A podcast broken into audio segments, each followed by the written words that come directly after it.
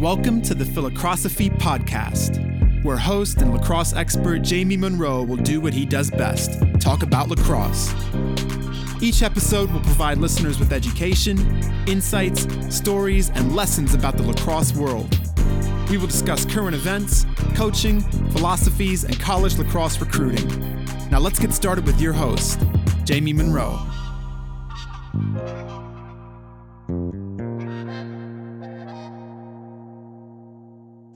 Want to welcome Danielle Spencer to the Philocrosophy podcast. Danielle's the head coach at Dartmouth, played and coached at Northwestern, was an All American, won national championships, has played on the U.S. team, and now is building a program as her first head coaching job at Dartmouth.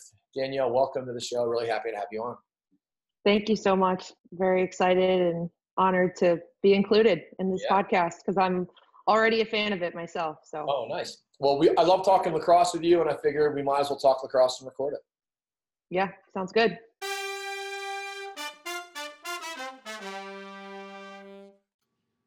The Philocrosophy podcast is brought to you in part by the JM3 Lacrosse Academy. This 13 week online program is designed to teach cutting edge lacrosse skills and IQ. Athletes will learn dozens of new techniques, creative drills, X's and O's, and most importantly, how to integrate it all into their game. For more information, go to www.jm3academy.thinkific.com. So, um, Danielle, give us a little bit. I usually ask our um, our uh, guests uh, about their lacrosse journey. Um, and so, just tell us a little bit about kind of where you came from and how you got into lacrosse, and then and then the Northwestern years, and, and any and all mentors along the way that include, you know, assistant coaches that you coached with, you know, of course, Kelly and Scott and all that, but would love to hear about that stuff. Yeah. Okay. So uh, I'm from Rochester, New York, and uh, I didn't know anything about lacrosse until I was in middle school. And apparently, our varsity um, girls lacrosse team at my high school, Brighton High School, was very good. But I, you know, was in seventh grade. I had no idea. And the um, women's lacrosse coach at Brighton is a guy by the name of Richard Curtis. And he was my first coach and a big mentor of mine. But uh, the the sto- the legend has it that uh, he was somehow substituting a middle school gym class, and he saw me in the gym class and decided that he wanted to recruit me to the girls uh, varsity lacrosse team. And I we were playing soccer or something else. I was a big soccer player back then, and I didn't even know anything. Had never even heard of lacrosse. Um, so I gave it a shot. My first stick was uh, we called it Big Red. It was a red stick, and um, I was, you know, I was pretty brutal, but I was athletic, and so I would just, you know, uh, I, I started out on defense, and you know, would face guard players, and slowly but surely my stick skills got better, and I, you know, realized that I loved scoring goals, and um, just kind of, you know, became became a, a stronger player, you know, really once I was able to to catch and throw. But he, it's funny, you know, having then down the road gone on to Northwestern, like Rich Curtis, who was my high school coach, him and Kelly are so different, but at, at, at face value, like Kelly is much more soft spoken. And Coach Curtis, he was a screamer on the sidelines. You know, everyone could hear him. And, but they both, you know, once you kind of get beneath that exterior for him he just cared so much about his players and he is he's still at brighton high school he's still doing an amazing job and i really um, i got honored into the rochester hall of fame athletics hall of fame this fall and i made sure that he was there and i just spoke about him really because your first coach you never forget your first coach and um, he, I, I just am so grateful that you know i could have played any sport but like the journey that lacrosse has taken me on, I, I would have never known, you know, in eighth grade that um, now I'd be coaching lacrosse and making my whole life, you know, is about the sport. So um, that's that's kind of the the high school journey, and then what led me to Northwestern was kind of through Brighton High School. My best friend was Hillary Bowen, and she was the number one recruit in the country. She was a year older than me and she was getting recruited by all of the top 10 programs and northwestern at the time. This is before northwestern won its first national championship but kelly was this new young head coach on the scene and if you kind of looked closely enough you could see the trajectory of the program was getting better every year. And she was recruiting my i was only a, a sophomore in high school at the time and she was started to recruit my best friend hillary um, who was older than me and hillary just i remember her saying something about you know I, I really there's something about this kelly this coach you know i know because she had she could have gone to the number one school in the country but she said there's something about this Northwestern program that I, I really feel like they're going somewhere. And then, so she kind of, you know, at the time made this scandalous decision to uh, commit to Northwestern, who was like ranked, I think they finished that season ranked eighth in the country or something like that. And then lo and behold, the next year in 2005, her senior year in high school, my junior year in high school, Northwestern won its first national championship. And so by that point, I was a good player myself. So Kelly just having, you know, started recruiting Hillary, then all she got to see me at the same time. And I was like, this is a win win. My best friend is going to the team that just won this national championship. And there's this young, awesome head coach. and I was like, how cool is this? I get to go play for this incredible program with my best friend in Chicago. So Northwestern lit like kind of fell into my lap because of my friendship with Hillary, who was such a highly recruited player. And then I what you know, I was highly recruited, but I I kind of had to grow into the player that I became, mm-hmm. you know, down the road. Um, like I really had to work. You know, I didn't see much playing time my my freshman year at Northwestern and things like that, and I wasn't that. I wasn't a blue chip, you know, yeah. recruit. But that, and I think Kelly was Coach Curtis was the first person who introduced me to lacrosse, but then Kelly was really the first female lacrosse coach I'd ever had. And she really taught me, she kind of expanded my knowledge of the game in the sense of just, she has such a creative mind and is so open to just pushing the envelope with the game. And she's so open to ideas that the kind of where I like the type of lacrosse that I was raised with was very very traditional and you just you cradle here you shoot like this this is what you do and kelly kind of just expanded my whole world to like well you can cradle it in all different areas and you can shoot it here and you can pass it this way and like that's you know and just so she, she like made really kind of fueled my love for lacrosse in a different kind of way and then also just as a female athlete just the culture of the program that we had at Northwestern really fueled me as like just becoming very confident as a female and a female athlete and just having an you know having an experience that really felt like like we were so proud of you know our program and we felt like just the the biggest badasses walking around campus you know and so i felt like that kind of shaped late, later on, once I started getting into coaching, that was kind of my reference point of that type of experience that I had as a player under Kelly was just, I was like, okay, well, you know, I, I don't know how I'm going to do this as a head coach, but I know that I want to make my players feel really confident. And um, I know that I want to continue to embrace that idea of creativity and open mind. And, you know, there's just, there's so many great ways to play the game. Um, and she kind of helped me see that as a player and then now as a coach. Yeah, that's really cool. It's so much fun to be open and creative and to be able to let, allow your kids to your players to enjoy that. I think it's really special. Yeah. Yeah, very cool. So um and now there was a like I mean, how many first of all, how many championships did you win? I won 3 as a player. Um and how many as a coach? None so far. Not uh, we were at, we, at Northwestern. Staff, we were at a couple Final Fours. Yeah, we were at a couple Final. I mean, Northwestern's been in the NCAA tournament for you know however many years in a row now. But and then when I was on the the I graduated in 2010, and then Northwestern won the championship in 11 and 12, and I, that was the year I came back on staff. And then we were at the final four again for a couple years but didn't you know seal the deal on those years but it was obviously competitive enough for me to yeah. you know learn and grow to be able to feel like i could go and coach a championship team. Yeah um, but that's still you know i just when I when the when the Dartmouth job opened up, I was really torn because I was like, man, I, I you know Northwestern. If I leave for Dartmouth, Northwestern wins the championship, I'm gonna be pissed. you know, so um, I'm always rooting for the Cats still. Yeah, yeah.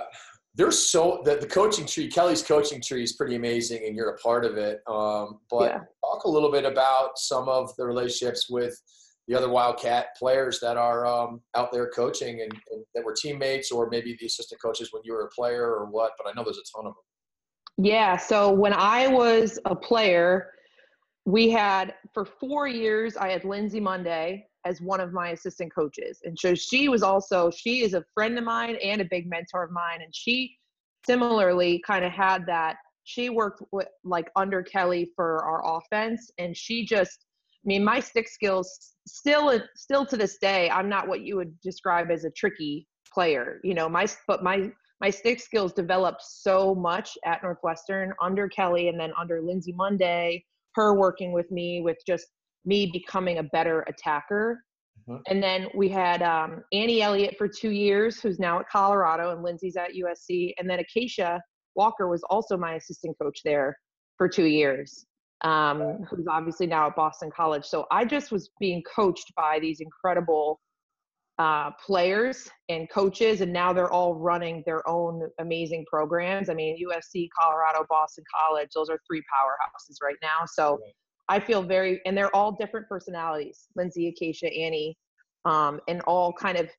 Lindsay and Annie obviously played at Northwestern, but Acacia was very much a part of the Northwestern culture while she was there, even though she played at uh, Maryland.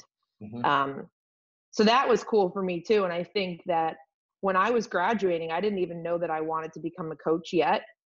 But now looking back, it makes sense that that I would love coaching because I just had all these amazing role models right. who were, you know, just these who could show me like, you know, this isn't just a sport, but you can actually make a career out of this, you know, and you could live a great life and and get to coach young women. And so looking back, I didn't, you know, at the time I was just kind of living each day, but now I realize how many people I had like shape. Amazing. That. And then yeah. your teammates too. You have a, you, I'm sure you had a bunch of teammates that are out Division One coaching. Oh man, yeah. I mean, Sarah Albrecht at at UNH and Angela McMahon at UMass. She was not. We were not team teammates together. We just missed each other by a couple years at Northwestern, but uh, she's an alum. And our because the program only started in 2001. Yeah. We're all we were and we still are, but at my generation, we were very close with the alumni because it was still such a new program and so like there were alumni that I forget sometimes that I didn't even play with them because I know them so well. It feels yeah. kind of like I played with them.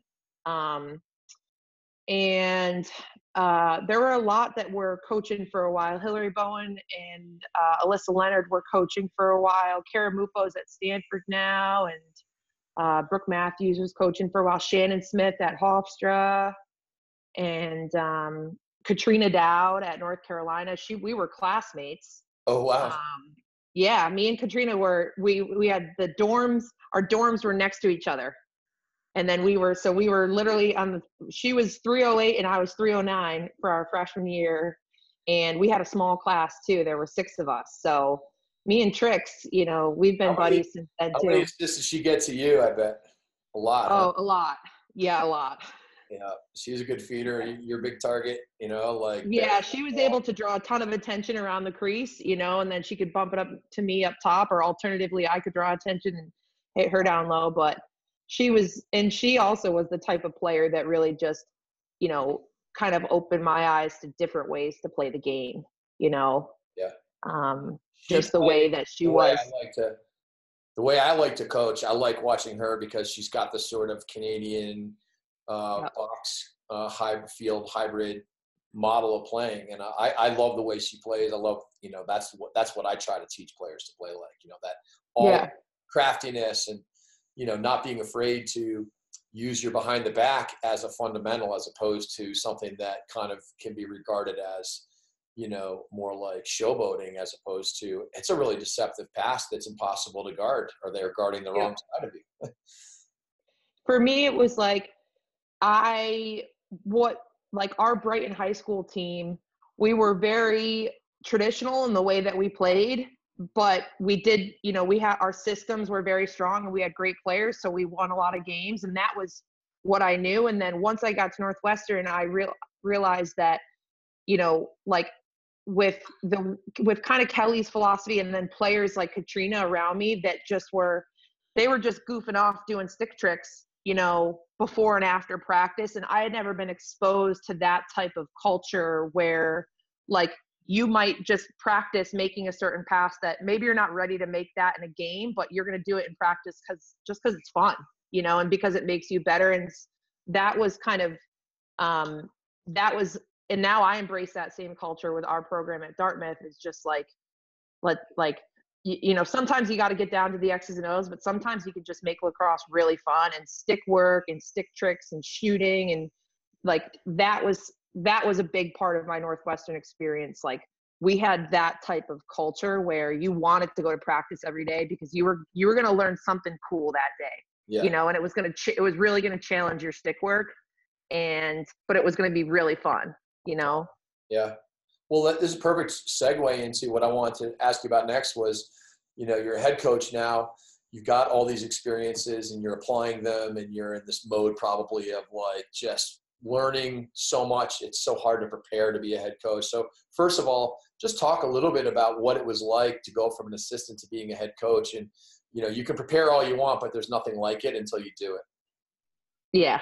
I, it was it's been one of the scariest and most rewarding things. I'm I'm so proud and I I absolutely love being a head coach to feel that type of pride for your program and just the way that you can build relationships with your players as a head coach. Um, but I I just remember, you know, my first couple months there like just you go from having a kind of a role as an assistant coach and maybe working with a smaller group of players or working with players individually and then as a head coach everyone's looking at you you know and in the huddle they're all eyes are on you you know and so it really took me a while to and I'm a, I'm a very confident person but it really took me a while to kind of get my voice and get my confidence and just that feeling of like of like commanding a huddle and looking all looking at all of my players in the eyes. Like it sounds kind of silly but that took me some time to kind of build that type of trust in myself and trust in my own you know voice. Um so i think that's been a big growth area for me is just like really being able to really like command the leadership of the team um and then also the other thing that i would say from an assistant coaching perspective is you are only really responsible for yourself and then you just you know you do whatever your boss needs you to do and then you just you handle your own roles and you do them to the best of your ability but i had never um i had never had to manage anyone else and then so then as a head coach you have assistant coaches and that was a big growth area for me too because i was just I, i'm the type of person like I've got a strong work ethic and I just would do it all myself, you know, if I could. And so being able to delegate and work with our staff and be able to make my assistant coaches feel like they have ownership and make them feel really confident in their role. Um, so that was just a lot for me. Like, yeah. You know, practice every day, your players are looking at you. In the office every day, your assistants are looking at you. And so um, I love it, you know, but it definitely, there were there are things that I didn't realize that I was learning under Kelly that now that I'm a head coach, I'm I look back there's so many times where I'm like, "Oh yeah, okay. You yeah. know, this is what I was oblivious to, you know, as an assistant and now I understand." Um so there's, honestly people don't realize this, but to be a division 1 head coach is it, it's such a complex job. There's yeah. literally so many things to it because you've got the part you were all just talking about, which is you know, on the field, which you have to like, you know, command and get everybody organized. But that's like 10% of it, you know, I mean, yeah. like, got all the recruiting, which is a massive job. You've got compliance, you've got, you know, your kids off the field, you, you know, the mentorship, the drama, the kids yeah. go through some tough times, yeah. um, you know, the fundraising. Um, I mean, literally there's so many elements to it. It's amazing. Yeah, it is. It just, my, my, I've I've gotten much better now in my in the middle of my third year, but for that first year, I mean, my head was just spinning constantly, you know, and you just have to learn to just trust, you know, you just trust yourself, trust your players, trust your assistants, because I think I, you try to be perfect, you're just gonna, your head's gonna spin off, you know, so I've been more okay with just making mistakes, more okay with thinking something's gonna go a certain way and then it doesn't go a certain way. And like, you know, I would, I used to get totally bent out of shape of situations like that. And now I've gotten much better at kind of just going with the flow, controlling what I can control, but there's plenty that I can't. Totally. Um, and that's not my nature, you know. It's hard. So that's it's hard, yeah. Yeah, really. But I, I, but I love it, you know, and the, and I think the biggest thing is just the feel like being able to shape a culture. Yeah. Is so cool, you know, and it, there's there's those moments when one of your players says something to a teammate that I know came out of my mouth, you know, a month earlier and just being able to being able to have them start to have a certain language you know for for our team and a certain type of like culture and identity for the program. Now that that's finally starting to like seep in that's probably some of the, the cooler experiences for me. Just when i hear my players say something at practice and it's like yeah i, I coached them on that. You know i taught them that. Or they do something in a in a game or they do something at practice that you know we taught them or they have an experience you know in their life outside of lacrosse and i know i helped mentor them for that you know those those are kind of the where you feel really proud of like okay yeah i am having an impact in in her life very so. cool how would you describe your program if you were to try to describe like you know what what you kind of want to be known for both the way you play and your culture sort of in one yeah. we talk about our identity a lot. We talk about being the women of the woods up at dartmouth. You know we're in the woods uh, we're right on the appalachian trail uh, on the border of new hampshire and vermont. And so we talk about embodying that with that you know when no matter win or lose when a team plays us they know that they know that we are tough. We're confident we're gritty. So you know it's important for us the the hostile statistics of draw controls and ground balls um, and we just talk about wherever we go we, we bring the woods with us you know because we train every day and you know uh, cold temperatures and just this kind of very dartmouth is a very outdoorsy gritty type of atmosphere. And so we feel like that shapes um, you know the the identity of the team and we take a lot of pride in in that in in our work ethic um, but also i think part of what I've carried with, and that's a big part of like what Dartmouth already has. We just have this landscape that lends to feeling like just there's a very outdoorsy spirit um, where we we feel proud of like training in the elements, but then also we talk a lot about confidence and we talk about being a badass. You know, like that was something I think I learned from Northwestern and learned from Kelly is just as a female athlete to go and like just be confident and do what you do and and be proud of who you are and be proud of the way that you play and um and that takes shape in like having confidence as a team but then like individually that there's not one one size fits all for each player and that like trying to make my you know help my players understand what they do really well and then letting them own that you know for the for their own personal style of play so I would say those, like, if it, I would hope that if someone were to, you know, pinpoint our identity of like, oh, Dartmouth Women's Lacrosse, I would think that they would say that they're tough and they're confident.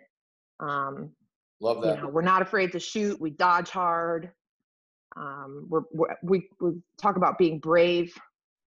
You know that you know we we we don't we don't play it safe. You know we play we play very bravely. We're we've kind of taken the word like fearless out of our vocabulary because I think that it's okay to have fear, but we talk about being brave, you know, mm-hmm. in the face of fear. Love that. Um, yeah. That's very cool. I mean, uh, yeah. it's, um, you know, tough, confident, gritty, brave, being a badass, you know, um, it, it, it is really cool. And with, with the jump that these recruits come in from high school to college or from youth to high school to college where they're constantly actually being told to like take it easy and don't yeah. and all of a sudden you get to division one women's lacrosse which is a really physical game which you were yeah. describing yesterday to me in a call where you were like yeah you got to get used to shooting when people are cross-checking you in the ribs and um, you know and you need to be tough and confident and gritty and brave and it's liberating to be a badass.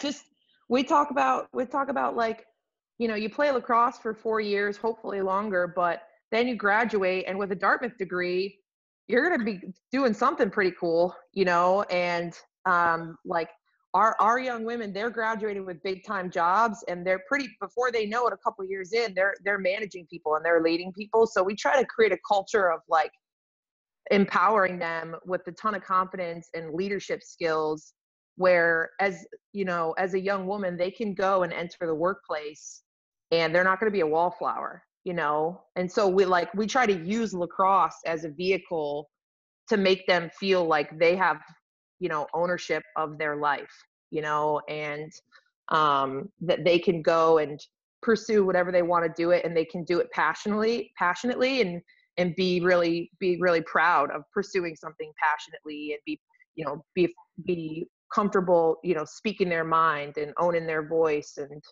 um, so we feel like we're like our athletic director at dartmouth one of the things i really liked about him when i interviewed with him is and he talks about it all the time he says that sports it's it's a um it's, it's they're learning laboratories you know and so that you just you know it's eh, you want to win games but you're using sport as a vehicle to teach life skills to young people and that's something that you understand as an assistant coach but you don't like i really started to understand it when i became a head coach like yeah i want to win games obviously i'm really competitive but what you know i what's more important is that the type of players that are graduating from our program that they have you know they're ready to they're very excited and empowered and proud to go lead awesome lives um, yeah. and make an impact you know so we feel like we can use lacrosse and every day at practice we can do certain things that challenge them to have leadership skills and have a voice and have confidence and be brave so very cool uh-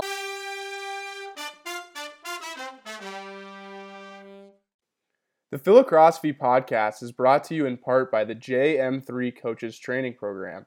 If you are a coach interested in sharpening your saw, like so many of the guests on the show, you are going to love the content in this program. Go to www.jm3coaches.com for more information. Um, in the practical sense, how do you do this? I mean, there's so many times where the directive comes from the coach as to what we're going to work on today and what drills we're going to run or what we're going to run on offense or defense. But in the end, it, it really matters what the players understand more so than what the coach, you know, what the coach knows is one thing, but what the players know is what's really important. How do you foster this element of leadership and um, and taking your messages and actually applying them in real time? Because it seems like that's that's the the whole key, both to the long term being able to do this in business, but also the short term being able to have a successful team that communicates and self corrects and stuff like that. Yeah, so that's been one of the biggest uh, growth areas for me is that, you know, my first year, I would say at Dartmouth, I was really like, I, I, I you know, I have, um, I'm an emotional person, and any type of criticism to me as a coach, you know, I took that so hard, whatever it was, you know, just it's, I've never been, I've never done great at feedback, you know, and and criticism, and so that was really holding me back as a coach was not being able to like have those conversations with my players where that you know I I see what I see from my coaching lens, but they also have a lens as a player, you know, in the locker room, on the field, in the games. And if I'm not going to be open to hear any of that, then how am I giving them any type of power for their own, you know, like when when the game starts as a coach, you you don't play, you know, so like they're the ones that are out there. And so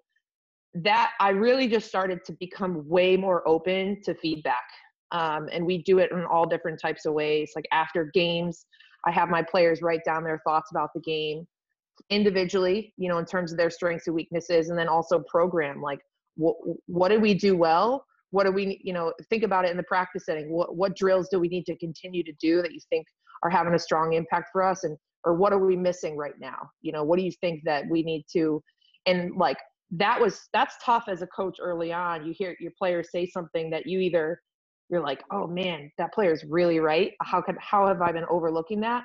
Or it's just something that just it stings a little bit you know but kind of like trusting my players that they respect me they have the program's best interests at heart and being able to just really listen to them and like be open to their ideas. And so that's one way and then we also have little little leadership groups within the team. We call them squads and each squad has a squad leader. There's six of them um, and we've got 36 players on our team. So there's six squad leaders of six players within each. And we do a lot of team discussions where they'll talk for i'll pose a question you know? So like we talked about our um how how winning is very much an an outcome based goal. And like we want to win ivy championships. It, but that's that's a big outcome at the end of the season and so how can we measure ourselves along the way? So i challenged them as squads to i said what what do we want to have as smaller process goals from game to game where regardless of the win or the loss you know we can hold ourselves accountable if we're pr- improving? Um so like st- like statistically you know ground balls and shooting percentage and save percentage and fouls and um turnovers cause turnovers but I let them discuss that as a team. And so then what happens is that was a big, we worked on that for a couple days where they would discuss it as a squad and then they presented their i had them present they do a lot of like public speaking with our program they'll present their ideas to their teammates um, and so we kind of collectively as a group decided on what our goals are for the 2019 season and but it wasn't coached down it was player driven and so now you know it sounds corny but it's true now like they set their own goals. Yeah. And so all that we have to do as a coach is we have to make sure that we're holding ourselves accountable if these are the goals that we've set then what are the things that we're doing in practice to you know improve those goals and but then our players feel like a sense of accountability because if they said that you know we're going to win more draws and more ground balls than our opponents and we're not you know but we're doing those drills in practice then it's like they can kind of that's where the leadership comes in because then it's like well you know are we working hard enough or or whatever it is right. um, that's how we build leadership is that as coaches we let our players communicate their opinions and we we listen to their feedback and just kind of and and then we encourage them to have with there's a lot of discussion you know team discussions and then like presentations of teammates to to their coaching staff and teammates to their peers where we kind of challenge them to like take some ownership in the process. Yeah. Really cool. Yeah. What, what's your um what's your philosophy on player development? Philosophy on player development would be my i would say my philosophy is that in as opposed to reps i think about the biggest challenge. So like our the way that we try to develop our players at a faster rate is that we try to put them in situations that are more challenging in terms of drills. So we're always thinking about how can we make this drill a little bit harder you know for um, whether it's making the space smaller or you know putting an extra defender in the drill or just putting kind of certain parameters that make it tougher and so that we try to create a practice environment that feels tougher than how the game is going to feel. And so in terms of player development we kind of i kind of live by the philosophy of like letting the the game letting the mistakes that you make in a tough drill teach you about you know what like how to how to handle your stick in a certain way or so like as a so as opposed to doing you know partner passing i would rather like that they might my players might get a ton of reps where they're just pack, passing back and forth. They might get a ton of passing reps but i would rather put them in a drill that's like a possession box because then within that there's a higher level of challenge. It might not be the same number of reps but there's a way higher level of challenge that's going to force you out of your comfort zone. And so the, i would say that is our philosophy of player development is that we try to make it very uncomfortable and so then over time you build comfort within the drill um, but early on it's not pretty. You know there's going to be a ton of turnovers and it's going to be a mess but then you start to build comfort within your stick skills within the drill you know same thing with shooting you know not just shooting on a cage without a goalie you know but making sure there's a goalie in the cage and like it's not 100% sometimes you do need to teach something new and there's something to be said for just you know not having any type of challenge so that they can really learn the skill but once we get the sense that they understand the skill then we throw them into the fire right away and kind of like try to take a step back as coaches and we really try not to overcoach. We just let the drill play out and let them make mistakes. I, so is is um is part of what you're thinking is you want your players to be constantly in having to make decisions. Yeah. So you know, exactly. with a defender there, you know, in a in a possession drill, meaning like a keep away type of drill, right? Yeah. Um, you know, whereas partner passing, you can rep out a million passes, but there's nobody on you. There's no decision. There's no read. You know, when all of a sudden you make it a two on one keep away drill or a three on two or whatever you want, now all of a sudden there's defenders defending you. There's people in your way. Um, exactly. There's reads to make. There's people to fake. Um, and I agree with that so much. And we've talked about this a little bit before. I think it's really, I think it's really cool. What's your take on though? Uh, partner passing on the run at speed. I mean, because a lot of I, I'm such a believer in what you're talking about, but I feel like yeah. being able to just hammer out full speed reps of throwing the ball 10 or 15 yards, maybe even 20 yards on the run. I feel like even though there's not a lot of decisions there, I feel like it is challenging enough and it does crank out your reps of handling on the run at speed. What are your thoughts on that? Yeah, so we do that too. We call it, you know, we'll say balls from the 50, and our players know what that means. But like the way that we add a little bit of challenge to that is we'll put a goalie in the cage at the other end so that instead of just running and passing to, you know, to, to no man's land, there's a destination and you have to get down to the other end. And then one of you, you or your teammate has to take a shot on a goalie yeah. So it, it and somehow they're always going faster when there's a destination at the other end. You know, so I found that like if we just do partner passing and you're running up field, it it suddenly everyone's going faster and more intense when there's a goalie that they're about to take a shot on, and then we do don't do that for very long, and then we'll add a defender in and almost make it a two v one.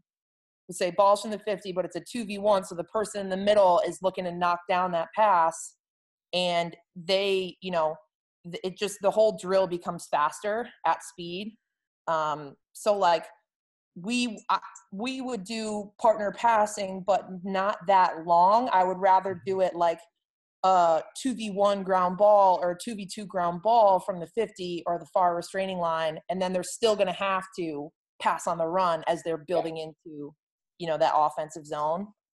So you turn your 2vo into uh, a 2v1 where you just all come in from the midline and basically yep. just full on sprint and hey you may pass it once you may pass it twice you may not even pass it actually if they don't even guard you right? But it's a read right. all the way down. Um, right. and it truly is full speed when there's a defender there. Yeah that's exactly. a great drill. That's a great call. And that's a perfect example right there of you're not going to get as many reps of passing and catching in that two on one from the midline because right. you might only pass it once or twice, whereas you might get five or six, you know, if you were just running. So, yeah, that's really cool. And the whole, I mean, I've heard it said that, you know, why would you practice anything other than decisions? Right. I mean, in some ways, because the whole game is your decisions. Yeah. How would you say, um, you know, the players, you know, that you're that you're recruiting and getting, um, how would you say if you were to give advice to high school coaches that might be listening to this how would you like to see them prepared i guess the answer might be you just gave the answer but how what are the kinds of things that you'd like to see out of you know player development from high school programs if you were to give some advice to people one of the things that i notice as the biggest difference for us is we feel like we have to spend a lot more time um, teaching how to be a great defender. Like if you just some of these defenses in college, I don't see high school defenses like that. I see a lot of high school players that they've got incredible stick skills. They can shoot. Like I see better. It's it's been much easier for me lately to identify great high school attackers, you know, um, or just middies, you know, that just the thoroughbreds they can run. But finding great defenders, I would say like that when you see a high school team or a club team have a great team defense like that sticks out in a whole field where you know you, you all any field you're going to have a couple players that have just incredible sh- you know shots and stick work. But i would say like that's one of the areas where we will have players at camp and they can do a million things with their stick but then they you throw them into a 1v1 and they just get smoked you know where so like that's and it's not fun. Like t- playing for a lot of people that's not as fun you know teaching defense at your camp you know versus teaching a certain stick skills right. um, but we have tried to make an effort to like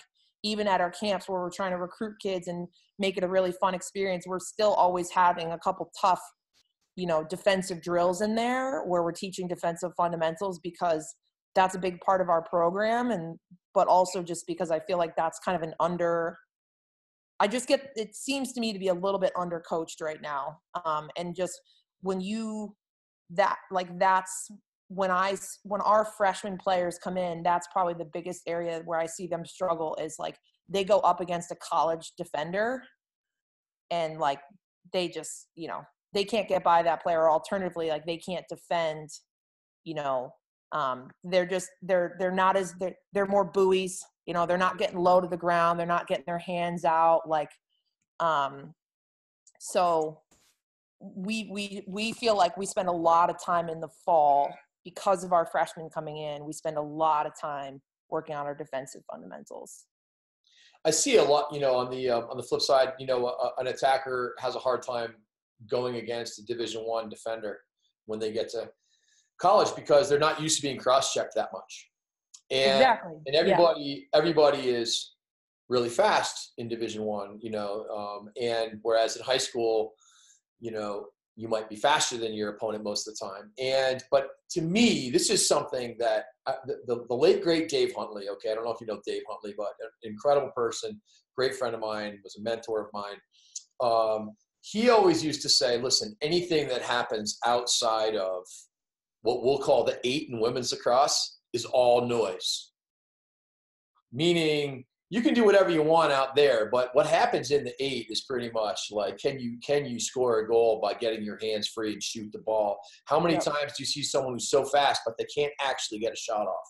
They can't actually, and I think part of that is just that it comes from that one concept, which is that if you work on everything outside there, you know, I want the, you know, all your speed, the, the defense can close that down. They can slide. I mean, it's you know the question is, can you handle the ball in tight? Can you get your hands free in tight? When because how many times do you see a, a girl in shooting range in, in, in high school where they didn't shoot, they just ran it out. Mm-hmm. And all they had to do was get their shot off. They were like literally like four yards from the crease in, in good angle. Um, what, what's your take on that concept of everything outside of the eight is kind of just noise, or do you not subscribe to that?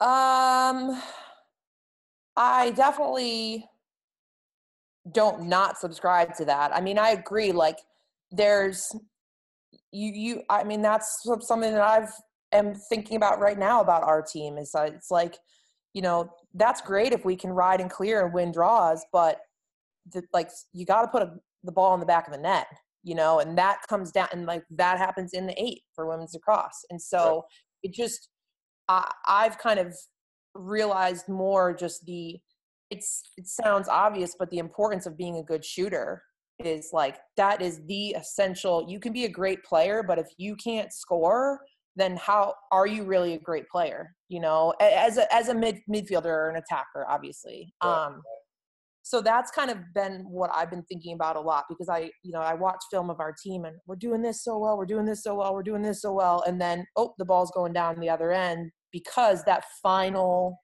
piece, that final piece of execution is the shot. And so we've got one more game on Wednesday, but then I've been brewing a lot lately. And I was telling you about this yesterday that I feel like for our team right now, that has to be one of our biggest focuses is just that execution inside the eight meter when you've got a goalie, you know, in the cage and you've got a defender cross checking you in your hands. Can you put that ball in the back of the net? And I feel like that's going to be the difference for us in the big game of the win and the win or the loss. Um, and it sounds obvious, but I, I do think that, and, and it's hard because we we do a lot of numbers drills because yep. they're fun. You know, we do a lot of uneven 4v3, 5v4 stuff. But there's something to be said for drills where no matter what, you are always going to have someone on your hands. You know, so we're we're as a coaching staff thinking a lot about you know let we can't just do numbers drills where you're going to get a shot you know where there, you don't have a defender on you we also have to find some ways where it's physical um, we're thinking about like football pads, getting those out, uh, getting, you know, kind of onto our players' hands. But um, I think, I think his point is great. Like that's how you, that's the final piece of it lacrosse. Yeah. The ball has to go in the net. If you can't do that, then everything else is kind of irrelevant. I know, and it's it doesn't mean there aren't other important things, but I think that that is something that I, I do think it's really interesting, and I yeah. don't think that in general in women's lacrosse you think of dodges that are happening you know when you think of a dodger you think of the great thoroughbred that you referred to but but actually some of the best dodgers are just the ones that are you know that are that can post you up they can see a double coming they can give you a yep. little rocker and get a screenshot off and there's nothing you can do about it because they're looking right at you yep or i just think about certain i there's you know a player on my team that i'm thinking about right now and just like i it's just there's just something to be said for being a great shooter. Like it just makes you you don't have to be the best player, you don't have to be the most athletic, you don't have to be the best dodger, but if you can have the higher shooting percentage, you know, like it's just it's like, man, I I always want her on the field, you know, because there's just that level of like and and you see that with with great players, it's they the the great attackers, it's it's the shooting, you know, like it's not about being yeah the fastest or the best runner it's you know the the the shooting percentage and i think about that with our team a lot like as i look i'm like all right I've, we're doing this pretty well but i look at our shooting percentages across the board i'm like how much better could we be if i could just improve everyone's you know efficiency a little bit more Right. Speaking of Dave Huntley and shooting efficiency, he was really big into an- analytics, and he coached in the MLL for a lot of years. Um, and he had five years of N- MLL, Major League Lacrosse stats, and it is amazing how much this stat stands out to me. Every single they, they divide up, you know, maybe 30 different areas in uh, around the uh, inside the two point arc in, in in MLL lacrosse, and in every single little quadrant if your stick was to the middle, you you you shot with a higher percentage. In some some cases, really significant. Some cases, maybe not as much, depending on how close they were to the middle. Um, but how much do you think about trying to get your stick to the middle with your shots? Um, basically, the alley dodge being the lowest percentage sh- shooting uh, play uh, that there is. We talk about that a lot, and we talk about it kind of with that. We just say instead of taking that shot, why don't you just make one more pass across the crease? Yeah. You know, so kind of the same idea. Like, why don't you just pass it to a teammate when when her stick is in the middle instead of taking that low angle alley shot? You know, that's almost that almost becomes selfish. Like, you know, if you're not ready to score that, why don't you just, you know, if you're drawing some attention, like, why don't you see if you got a teammate across the crease? Um, and you see that more when you watch like box lacrosse. That's that's how you have to score. You know, you have to make you have to pass move the goalie like that. So we've been talking about that a lot that idea of that one more pass um, with our team um, and just getting them to understand like it's not about whether or not you you could take a shot because i think we I, i've been talking with my players like it's not about just taking the first shot that you're able to produce you know it's about like working for the shot that's going to be the, sh- the shot that scores the goal you know and so maybe it's not you maybe it's you drawing the attention and obviously we want everyone to improve their shooting but it's it's not just about shooting it's about scoring the goal and so what's going to what's going to do that and it, it is it's getting the ball to a stick that's in the middle um, So, and we just we've like moved a little bit away from just dodges down the alley be, because of that too. Like unless or or the expectation is that we're going to draw a slide that's going to you know move the ball, you know, somewhere else. But it's not about necessarily dodging down the alley to create a shot. It's just dodging down the alley to drop, you know, generate the slide.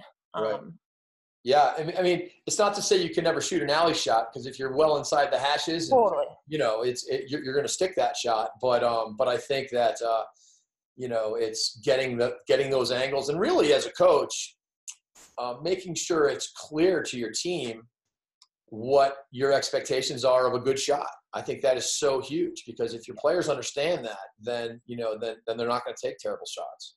Yep. um, terrible shots are turnovers. You know, they're they they just end up being they they end up being rough.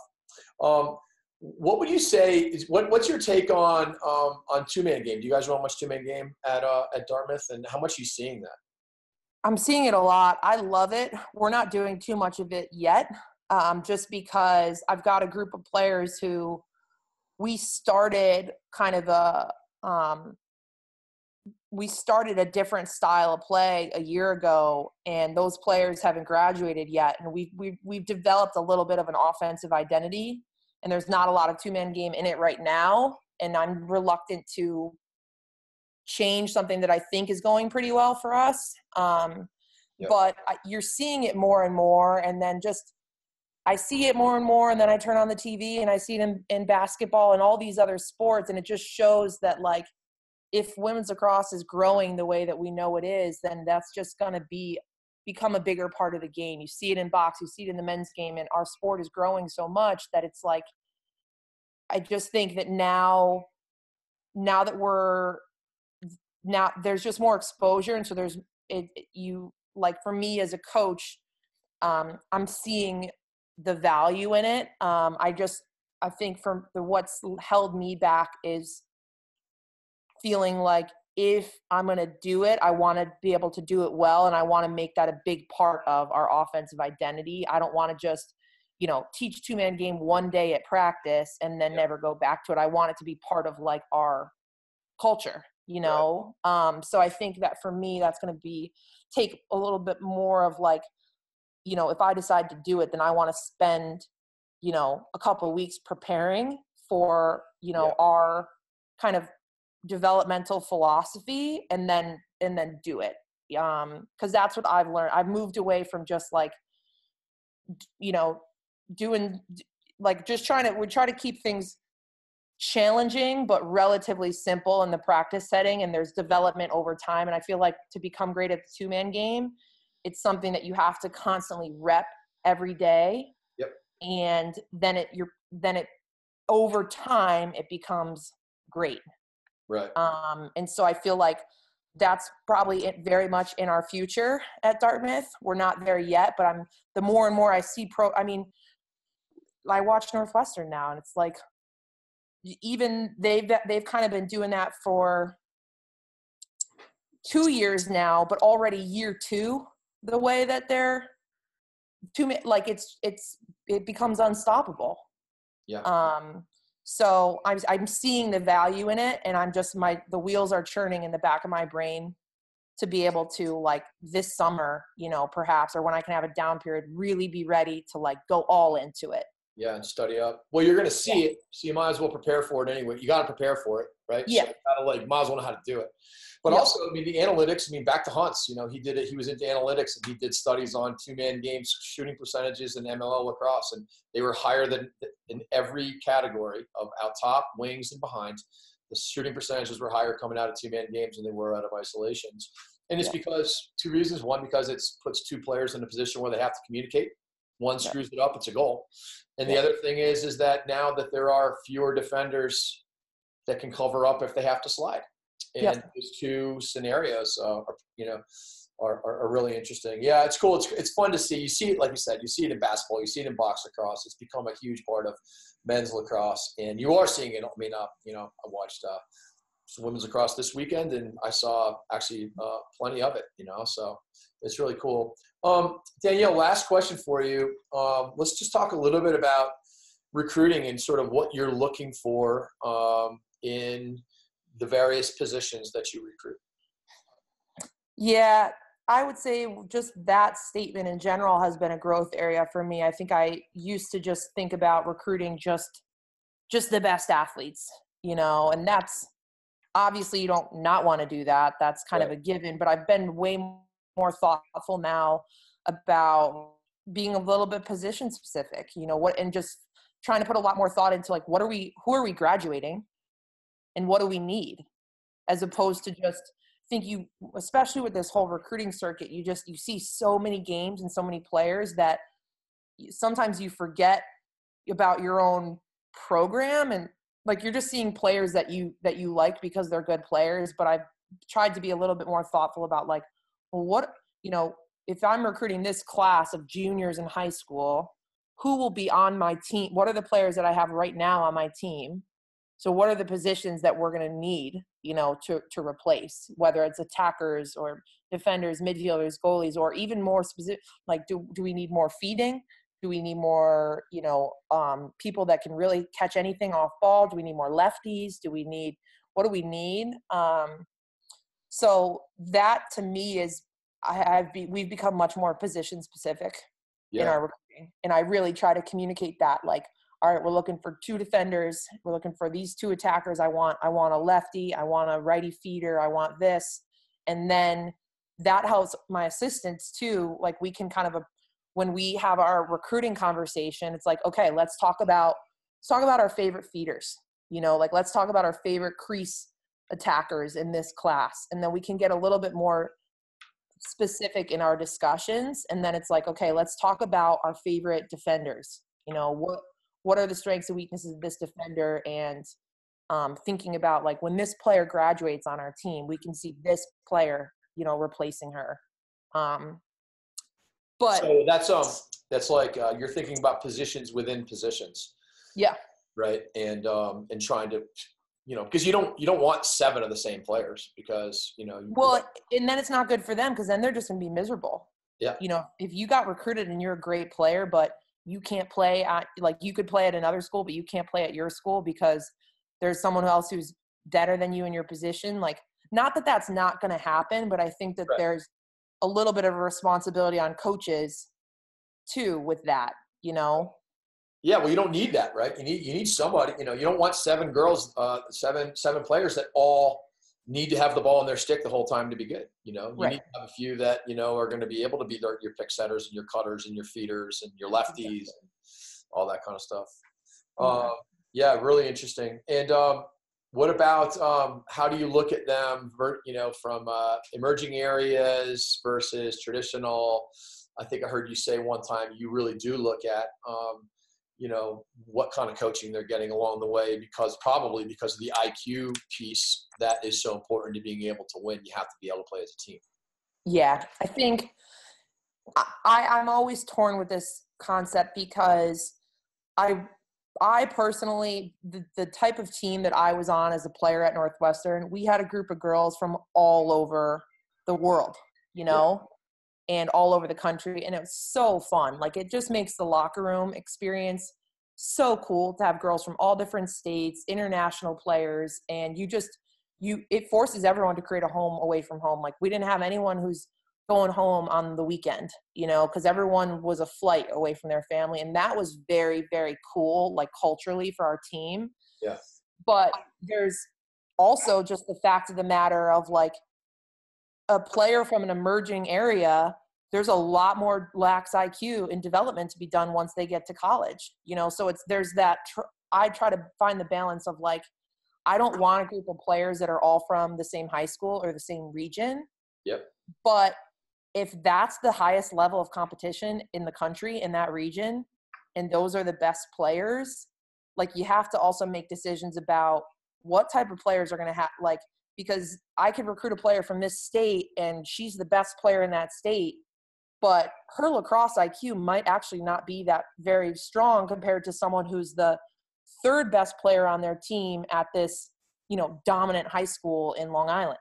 Or, you know, it, obviously for my region, like Massachusetts, thinking about our New England players. Um, so that and then within the ivy league we don't have the same amount of hours for skill development in the off season Right. so i think that that forces you as a coach as much as i would love to just find these just you know hidden gems and i still love to do that that's a big part of you know what i took pride in when i was a recruiter at northwestern was just finding players from all over um, we don't have the same type of hours to development develop them in the ivy league and so i do have to um, be thoughtful about bringing in a certain a player that already has a certain level of iq a certain level of stick skills um, and really started thinking more about what are they learning at their high school program? What type of offense did they run? What type of defense did they run? Is that going to be you know am i recruiting someone you know if we're playing a zone defense and they've they've never been exposed to that their high school career am i doing that player a disservice? Would it be better for me to recruit a player from this high school who um you know her whole her high school she played a zone defense at her high school or they they ran this um this style of offense and so she would be able to transition so much better into our style of offense. So I've been thinking, and I don't know if that was the transition from assistant coach to head coach, but I think about that stuff way more now. Like, yeah, what are they learning? Like you said, you can't win if you can't play as a team, and you can't exactly. play a team if you don't have smart players. Exactly. So we'll recruit the best athletes we can find, but then the smartest ones are the ones that play. And exactly. and and so you know, then it's like, okay, well, how do we even evaluate IQ? because it's really hard to see sometimes, particularly at a prospect camp or something. If it's a big mm-hmm. prospect, you can't really see IQ. You can see it a lot better on a club team. And, but then you, that's why I think you're starting to look at who's coaching them because you can a find out from that coach if they, you know, if you trust them that they're, you know, they, this kid's a smart player. Yeah. Uh, or B, you can actually see them doing some things, um, you know, that that are that add up to IQ, like clear space on a cut, or help on defense, or you know, whatever yeah. it is. Um, so that's um, yeah, it's really interesting, and it's it's so important. But do you at your prospect camps try to create scenarios that you can identify IQ? Yes. How do you yeah. do? Um, we think about drills like I'd say two ways. Um, a, any type of uneven numbers drill, you're going to get to see what kind of player, like whether they have the sense of being a great teammate to move the ball quickly, but also if they even have the sense of IQ to understand, you know, how to like manage that type of situation. But then also, like, what we do is as opposed to just doing a 4v4 we'll put some kind of stipulations to the drill you know right. and we'll say okay here's what we're looking for in this drill. We'll demo it with our college players. And then you can just see through like you can see lax iq very clearly in that situation and coachability. If they're if we just said okay these are the three rules of this 4v4 you know you're gonna give and go you know uh, yep. like uh, you got three seconds to hold on to the ball and then you see someone who's a great player but they pass and they just stand there or they're holding on to the ball for 10 seconds you question the iq and the coachability um, even though they might be the fastest player out there it's like um, so we try to just do drills where here's what we want you to do in this drill. And it's not us trying to overcoach them but if they do that then we can uh, understand that they're listening and they're coachable yeah. you know? Coachability and iq i mean there's a, a there's a, an attitude and an aptitude. Yeah. And so sometimes it's like the best kid ever but they just don't get it. And that's the you know yeah. got the attitude but don't quite have the aptitude. And sometimes yeah. you can't tell aptitude because you don't know if they've just been taught nothing you know right i know. like they don't know you know that you know that you should or shouldn't do this um, and that's that's really hard. Um, what about in conversations? I mean i i, uh, I went to college with uh, lars tiffany he's the head men's coach at virginia and he talks about getting his recruits on the whiteboard and literally like asking them questions like how would you slide to this? Like what do you call this? and just try to get an idea of actually can they even have a conversation about the kinds of things that you're going to be doing. And it, it's kind of revealing. It doesn't mean you wouldn't recruit someone if they had no clue, but nor would it mean if they knew everything that you would recruit them, but it is interesting. Have you ever tried that or thought of it?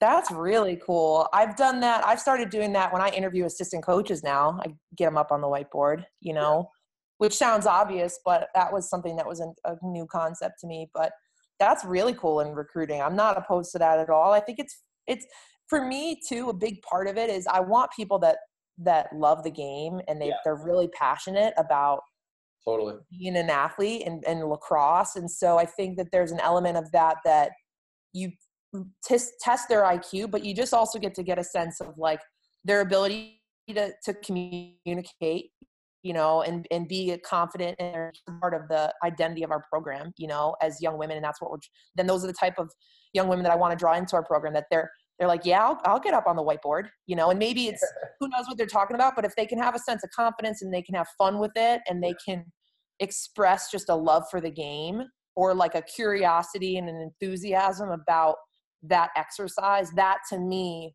speaks volumes about someone who just would be mortified about you know or really they like they don't want any part of Right. you know drawing x's and o's on the whiteboard I, not that that player can't be a great player but i don't know if that's right for our team like i want players that are pumped Yeah. to go and do that type of exercise because they just they're confident you know It'd be great if that if this was actually a thing and all high school coaches knew that you know this is i might make it a thing i might be stealing Lars Tiffany's uh, idea I, I love it that's Yeah. just it's it's unique and just gives you a we talk about being brave you Yeah. know um and that that's a, a sense of lax iq but it's also a sense of bravery you know Well, like you said, it's also a sense of of passion for the sport. I mean, college coaches.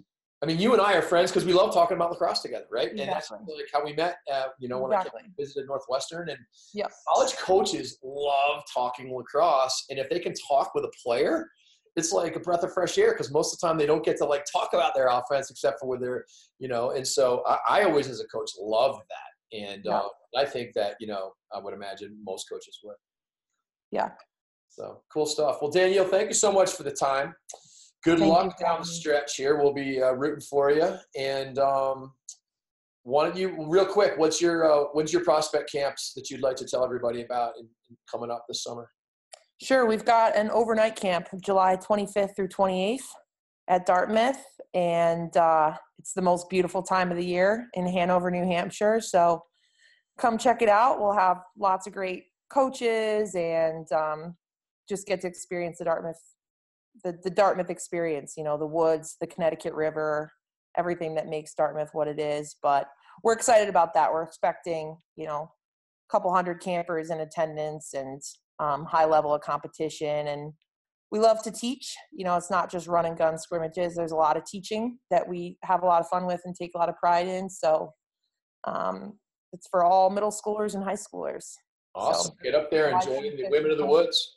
the would yep become a woman of the woods exactly the Woods. Well, Danielle thanks again. Good luck, and we'll be thank in touch. you thank you so much Okay, bye. bye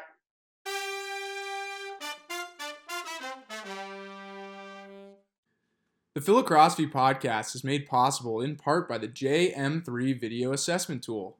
There is no question that video is a critical part to player development. One way or another, your son or daughter must utilize video to learn their game and the game. To learn more, see video testimonials, or register, go to www.jm3video.com today.